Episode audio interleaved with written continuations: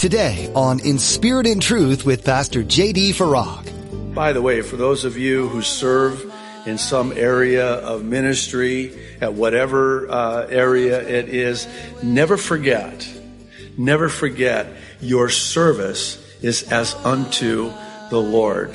It cannot be to men. Believe you me. if you're doing it for man, it won't be long before you won't be doing it at all. Because when you do it, you're doing it as unto the Lord.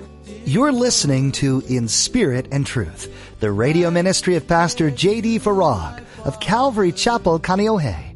Pastor J.D. is currently teaching through the book of Nehemiah.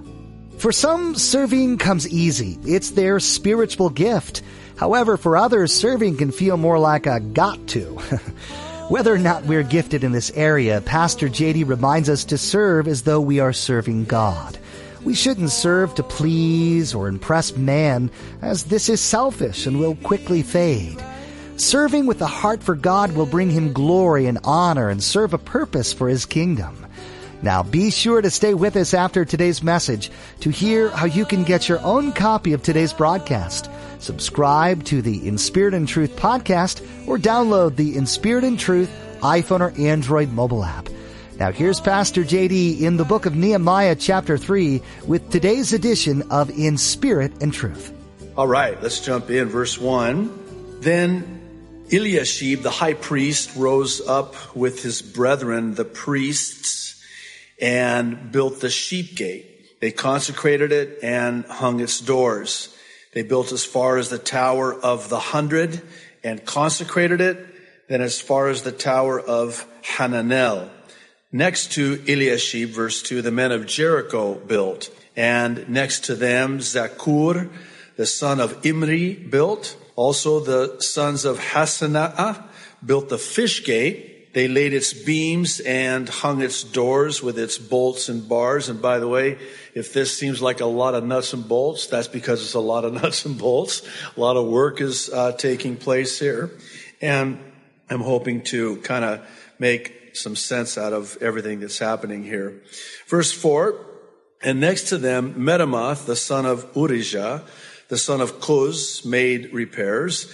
Next to them, Meshullam, the son of Berechiah, the son of Meshezabel, made repairs. Next to them, Zadok, the son of Baana, made repairs.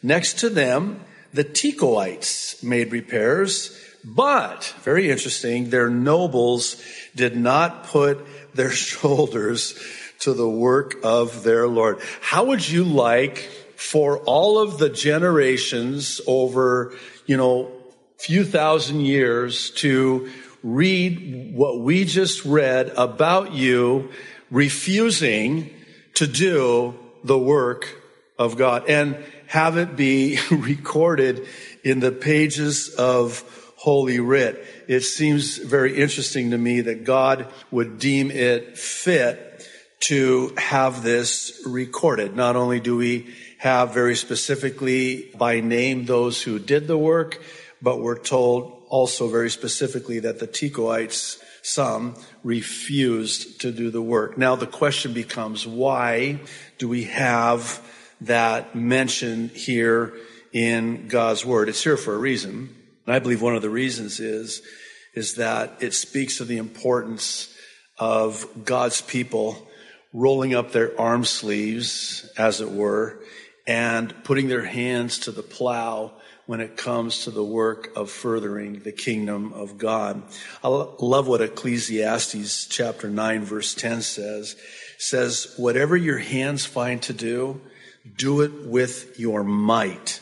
And, and here's why, and this is kind of morbid a little bit, but for there is no work or device or knowledge or wisdom in the grave where you're going. Kind of puts a little bit of a damper on it, you know. In other words, while you're alive, uh, while you're still here, uh, whatever your hands find to do, do it with all your might as unto the Lord. That's what the Paul, the apostle Paul wrote to the Colossians. He says, in 3 verse 23, whatever you do, do it heartily as to the Lord and not men. By the way, for those of you who serve in some area of ministry, at whatever uh, area it is, never forget, never forget your service is as unto the Lord.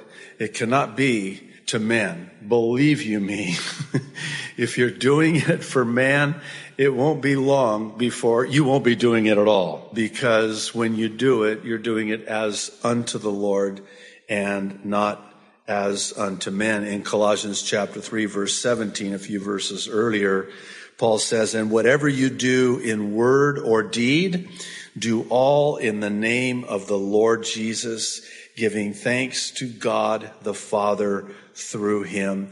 Never imagine as we continue to read on very specifically about the work that was taking place in the rebuilding of the wall, starting with the gates, which were very important, which is a very fascinating study as we're going to see here shortly. Never imagine that the work was done grudgingly.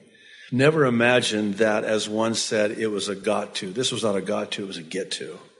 It was a get to. Never, never forget now, those that are working now, they're left of their own volition in two separate uh, returns, the first under Zerubbabel and the second under Nehemiah. They left to return at great risk against all odds.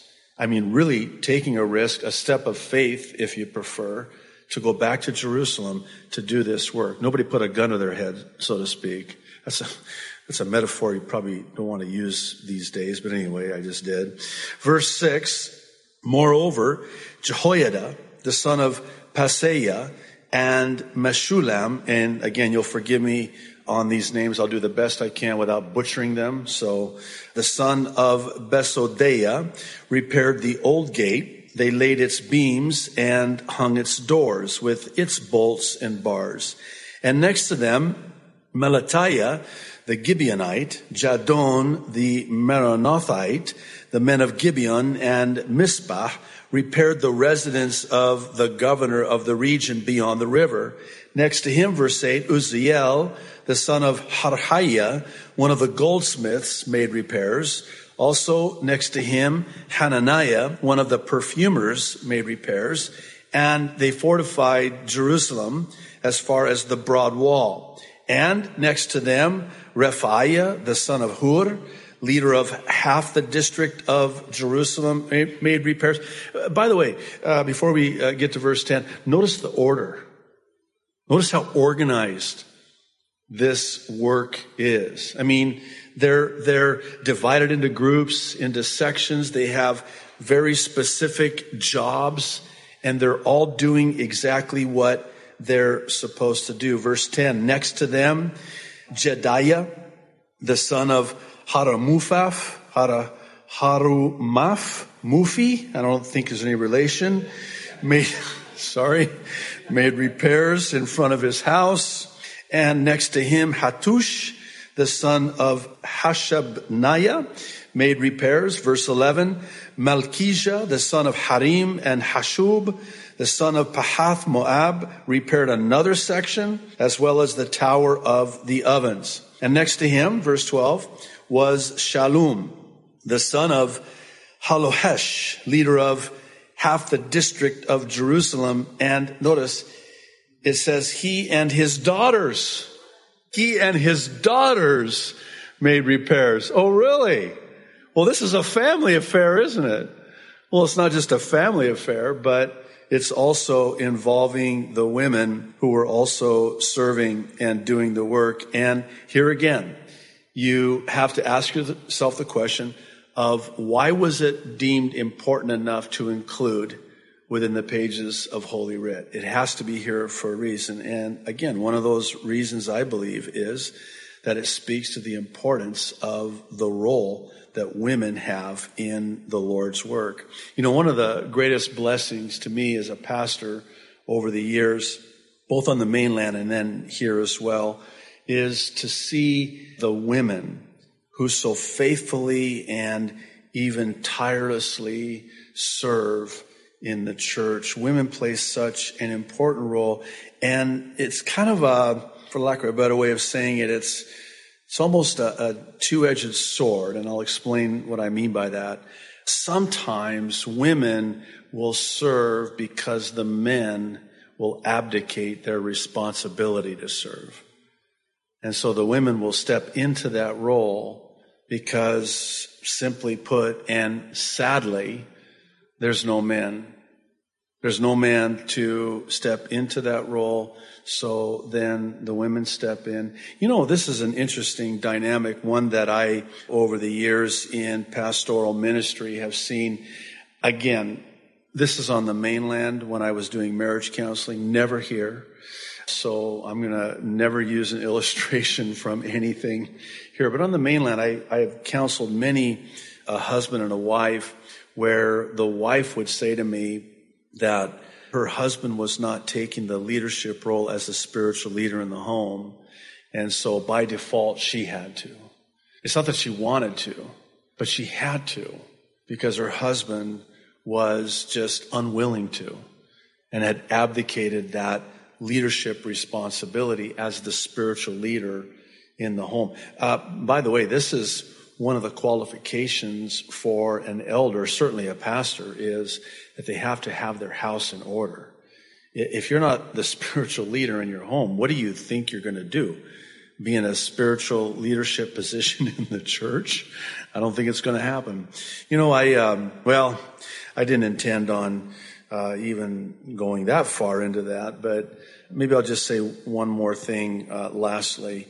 One of the, um, it's a blessing to me to see the women faithfully serve, but it's, there's another side to that. It's also a frustration to me personally when men don't step up to the plate and, you know, serve and work and take the lead. And I think it just is so important I mean, and, and a lot of times, again, that's why the women do, do the work. And really, there, there should be men that step into those roles and take that responsibility. It is a role and a responsibility within the service in the church. Well, let's move on. Verse 13. Verse 13, Hanun and the inhabitants of Zanoah repaired the valley gate they built it, hung its doors with its bolts and bars, and repaired a thousand cubits of the wall as far as the refuse gate. By the way, take note of the gates by name. We're going to talk about that in a moment. Malchijah, verse 14, is son of Rechab, leader of the district of Beit Hakarem, repaired the refuse gate. He built it and hung its doors with its bolts and bars. Shallun, the son of Col-Hozeh, leader of the district of Mizpah, repaired the foundation gate. He built it, covered it, hung its doors with its bolts and bars, and repaired the wall of the pool of Shelah by the king's garden as far as the stairs that go down from the city of David. A lot of detail here. Uh, and by the way, enjoy this now. Because when we get to chapter four, we're going to turn a very abrupt corner. and I mean, everything is going well. A lot of work's getting done. And we're uh, told in great detail what they've done. But don't think that the enemy is going to sit idly by as the wall with its all important gates are rebuilt by the Jews, as we're going to see. Verse 16, after him, Nehemiah, the son of Azbuk, leader of half the district of Bet Zur, made repairs as far as the place in front of the tombs of David to the man-made pool and as far as the house of the mighty. Verse 17, and after him the Levites, under Rehum the son of Bani made repairs. Next to him, Hashabiah, leader of half the district of Keilah, made repairs of his district. After him, their brethren, under Bavai, the son of Henadad, leader of the other half of the district of Keilah, made repairs. And next to him, verse 19, Ezer, the son of Jeshua, the leader of Mizpah, repaired another section in front of the ascent to the armory at the buttress. After him, Baruch, the son of Zabai, carefully repaired the other section from the buttress to the door of the house of Eliashib, the high priest. After him, Meremoth, the son of Urijah, the son of Koz, repaired another section from the door of the house of Eliashib to the end of the house of Eliashib. And after him, verse 22, the priests, the men of the plain, made repairs. After him, Benjamin and Hashub made repairs opposite their house. After them, Azariah, the son of Maaseiah, the son of Ananiah, made repairs by his house. After him, verse 24, Binnui, the son of Henadad, repaired another section from the house of Azariah to the buttress, even as far as the corner. Palal, verse 25, the son of Uzai, made repairs opposite the buttress and on the tower which projects from the king's upper house that was by the court of the prison. After him, Pedaiah, the son of Parosh, made repairs. Moreover, the Nethinim, remember them, who dwelt in Ophel, made repairs as far as the place in front of the Watergate towards, uh, no relation to President Richard Nixon, but it was called the Watergate toward the east and on the projecting tower. I just want to make sure you're still with me. We're almost there. After them, verse 27, the Tekoites repaired another section next to the great projecting tower and as far as the wall of Ophel beyond the horse gate. Verse 28, the priest made repairs, each in front of his own house. This is security right here. After them, verse 29, Zadok, the son of Immer, made repairs in front of his own house. After him, Shemaiah, the son of Shechaniah, the keeper of the east gate, made repairs. After him, Hananiah, the son of Shelemiah, and Hanun, the sixth son of Zalaph, repaired another section. After him, Meshullam, the son of Berechiah, made repairs in front of his dwelling. After him, Malchijah, one of the goldsmiths, made repairs as far as the house of Nethinim and of the merchants in front of the Miphkad gate. That's the last one. And as far as the upper room at the corner and verse 32, between the upper room at the corner, as far as, and we go back to the sheep gate, the goldsmiths and the merchants made repairs, which basically completed the work, the important work of the gates. Now, here's what's really fascinating. Woven into the fabric of this boring detail about all the nuts and bolts and the rebuilding of the gates, there is this typology that points to the person of Jesus Christ and the finished work of the cross. Now, I'm going to paint the canvas with a broad brush, but in so doing, I would really encourage you in your own study to do a study of the typology of these gates. Every single gate speaks to and points to the person of Christ.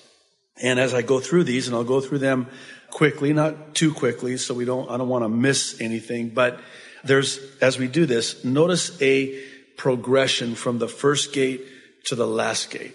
It basically tells a story and it paints this, this prophetic picture of the person of Jesus Christ coming and being the salvation and redemption for mankind. And it starts with the sheep gate.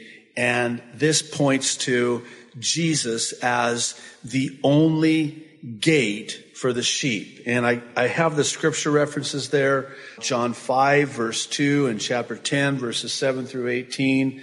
Again, I would encourage you if you're interested. It is a fascinating study to get into this and how it all just flows perfectly and succinctly in its progression from the sheep gate to the last gate. Now, the next gate, this is the only way to the Father is through Jesus. And then the fish gate points to Jesus Christ making us fishers of men. That's the fish gate. This is not an accident, by the way.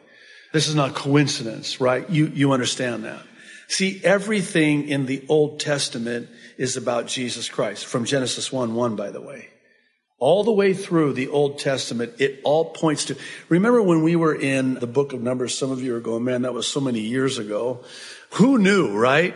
The book of Numbers? Are you kidding me? What's the book of Numbers about? Oh, Numbers. that sounds really boring. Oh my goodness, it's one of the most interesting books in all of the Bible. So there's this account in chapter 22 of this man by the name of Balaam or Balaam.